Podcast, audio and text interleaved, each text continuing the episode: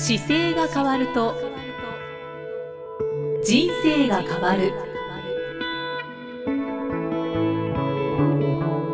こんにちは生きみえです。この番組では中野生態東京青山の院長姿勢治療科中野孝明先生が人生が変わっていく成功する姿勢力についてお話ししていきます。中野先生今回もよろしくお願いします、はい、よろしくお願いします。さあ中野先生、はい、今回はどんなお話をしてくださいますか？今回は姿勢による、まあ、印象と体の不調についてですかね、うん、はい、姿勢による印象あの前回少しお話しいただいたような気がするんですけれど、はい、やっぱりこう猫背の人とか、どうしても背中が曲がってってる人、まあ、猫背ですね、はい。はい、まあ印象あんまり良くないですよね。暗い印象を持ってしまいますね。そうですね、うん、うん、どうしてもやっぱり、まあ、後ろ姿もそうですけど、はい、頭が下がりやすくなるんですよね。こう背中曲がってくると少し、うんうんうん、確かに、うん、そうですよね。だから元気がないような、何か落ち込んでるのかなっていう 印象を受けます。そうですね。で下下を向いてることがやっぱり増えてくるというのもあって、うんうん、まあ、正面を向いてこう歩いてる方と下向いて歩いてる方だと、まあ、印象はやっぱり正面向いてる方の方が明るく見えるので、うんうんうん、そうですね、うん、でそういう印象の方はやっぱり体の不調もこう起こしている方多いんじゃないかなってちょっと思ったりするんですけどつながる部分ってそうですね。やっぱりあの体の不調とは大きくつながってきますね。でただ不調っていうのを、まあ、自覚している方と自覚してない方がやっぱり見えるんで、はい、例えば、えーと、よく眠れないとか、まあ、寝たつもりでも疲れが取れないっていうのも、うん、まあ、こんなもんかなって思う方も見えますけど、はい、ちゃんといつも寝れてた方からすればあれ不調だなと思うわけですよ。あそうですね。で世の中でいろんな年齢とともにどんどんそういう傾向が出てくるので、はい、まあ年々そういうもんだよねっていうふうに受け入れてしまうっていう方法もあるんですけど本当はちゃんとやっぱり寝れる状態であるのがやっぱり理想ですね。年齢はあんまり関係ないですか？そうですね。関係ないっていうのが一番ちょっと朝早くなるとかですね、うん、寝方には多分質が変わってくると思いますけど、はい、ただその寝つきが悪いとかどこでも寝れるのが寝れなくなってきているっていうのはやっぱりちょっと違いますね。例えば硬いお布団で寝れたのが寝れなくなってきているっていうのは、はい、ちょっとやっぱりトラブルを抱えてきているので。それは姿勢のトラブルを、はい、なるほど。今現状だと僕自分のだから40 2ですけど42っていう自分の体調でだけで答えると中学生の時と寝てるの変わらないですからね。あそうなんですね、はい、回復も変わらないし、睡眠体の感覚も全く変わらないので中高と。今驚いてる人多いんじゃないですかね。よくだから僕が中学校とか高校時代の体調と変わりますかって同世代の方にはよく聞きますねあのでやっぱり違う方はそこまでやっぱり戻せる可能性がありますよっていうことはお伝えしながらいろいろあの、まあ、ベストなのが例えば、まあ、食事もそうですけど例えば寝るときに実はいつも明るいところで寝てる方とかいるんですよ。うんはい、ちょっとしたことですけどなんか電球がついたまま寝ちゃうとか、明るくない方がいいんですよね。そうですね。真っ暗の方が目が休まるのででそういう方に、まあ、いかに自然に近いリズムに寝れるようにするといいですよっていうアドバイスをしたり。そうか。だから意外とみんな分かってないんですよね、きっとね。そうですね。暗暗いところで寝るのがどれだけ大切かとか硬い布団で寝るのがどれだけ体にいいかとか。そうです。で最近感じるのはあの僕初めの頃はですね正しい睡眠の仕方はなあのよく例えば10時から寝て朝2時にが一番皮膚に優しい時間とかあるじゃないですか。であれがいつも定期的にそこで寝てればいいのかっていうとでも実際には例えばうたた寝しちゃって朝になりましたもあるじゃないですか、うん、はい、で寝れないなんか仕事頑張らなきゃいけないから3時ぐらいまで本読んで寝なきゃいけない日もあるわけですよ、うん、でそのリズムの中で体調を崩さないっていうことも結構健康の秘訣かなと思ってます。えー、ちょっと崩れた時に、はい。あのそれ募ってくると風邪ひいちゃったりするんですけど、うん。そこですぐじゃあちょっと翌日は長く睡眠をとって自分の体を取り戻そうっていうのが無意識のうちにやっていていつも調子がいい方っていうのはやっぱりいるわけですよ。うん僕もこの間あのどうしても翌日の日にお会いしなきゃいけない方が見えて、はい。その方の本が届いたのが前日だったんで、うん。読まなきゃいけなかったわけですよ、はい。ちょっと読まなくてもいいんですけど自分の中でこの方とお会いするまでにはこれを読みたいって思ってたんで、うん。それをざーっと読んでたらやっぱり3時になっちゃって、うん。で睡眠時間としては、まあ、5時から6時に起きることが一応多いんですけどもう足らないわけですよね、うん。そうするとその日は7時40分ぐらいまで寝てて、はい。ってやってそでも体調を崩さずにただ翌日はまあ早く寝るっていうサイクルを繰り返したりするので、なので必ずしもその本に載ってるような雑誌もそうですけどいい睡眠時間はこうですよっていうのが当たり前だって睡眠に関してはあんまり考えなくてもいいかもしれないです。うん。結構答えがね分かってないんですよ睡眠って。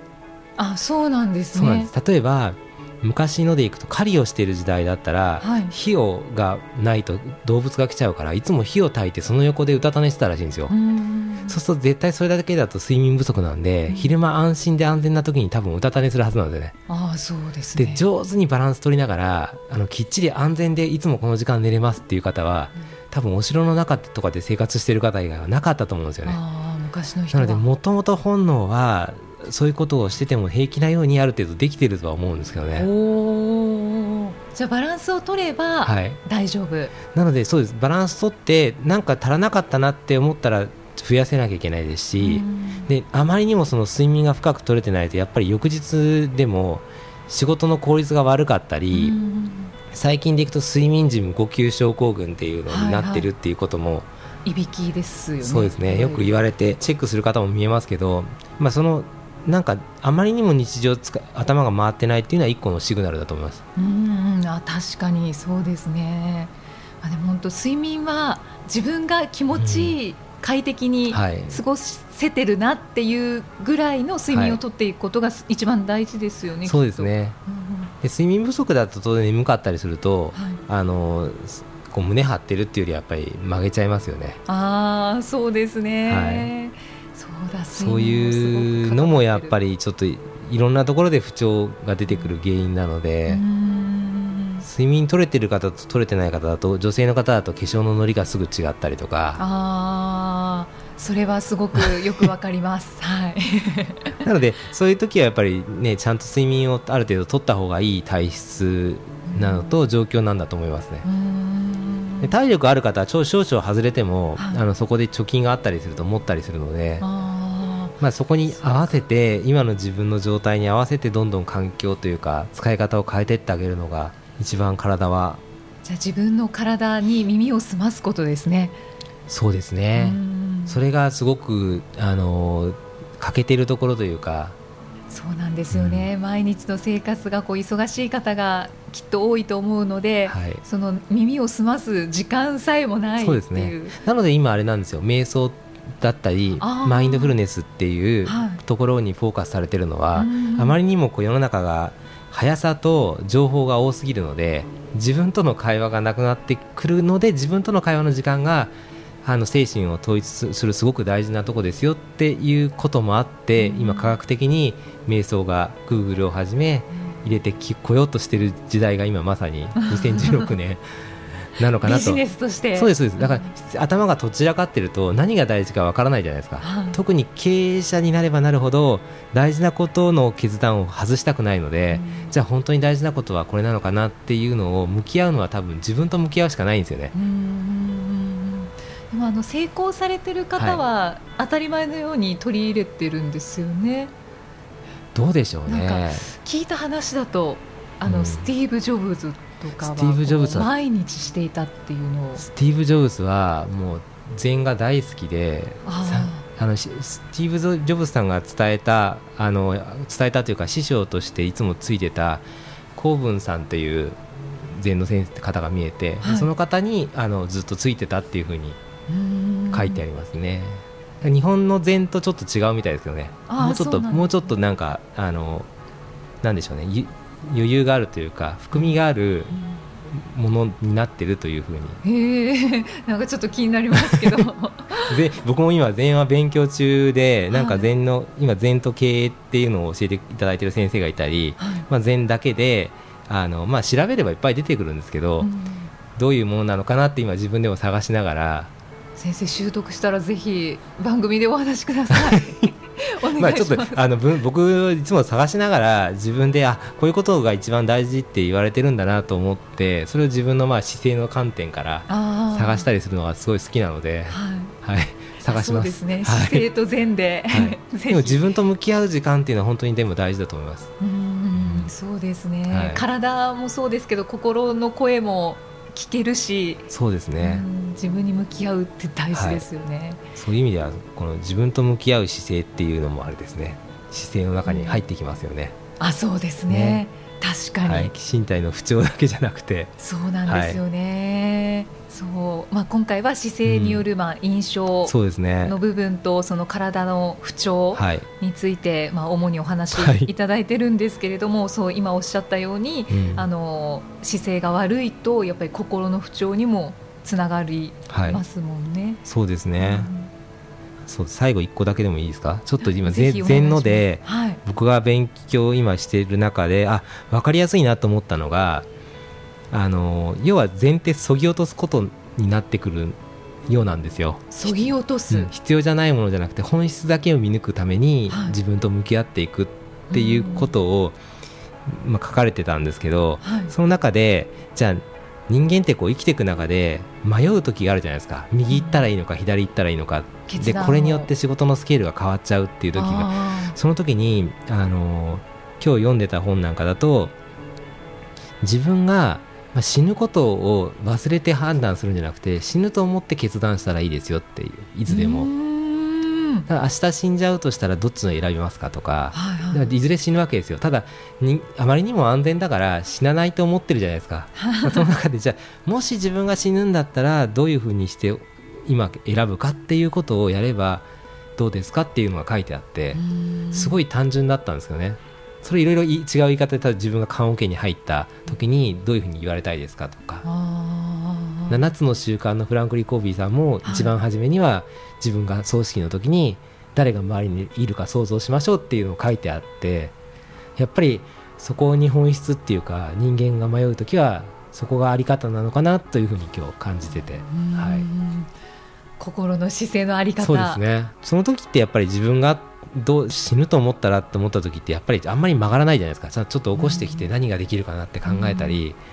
そういうのがやっぱり体の。そうですね、うん、本当ですね。あと決断の悩みも本当にこうなんかスパッと決められそうです。そうですよね、はい、なんかだからそういう方ばっかりであの国ができてたり地球上がいると極めてなんかいいいい環境になっていくんじゃないかなと思って。本当ですね、はい。やなんかすごい大々的なお話になりましたね。はい、ありがとうございます。はい、でも勉強になりました。えー、この番組では姿勢や体についてのご質問そしてご感想をお待ちしています。中野生態東京青山のホームページにありますお問い合わせフォームからお気軽にお送りください。中野先生では締めのお言葉お願いします。はい、えー、体を見直す時間は人生を見直す時間である。今回もありがとうございました。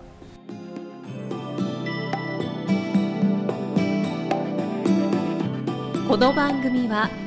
提供。中野生態東京青山。プロデュース。キクタス。ナレーション。生きみえでお送りしました。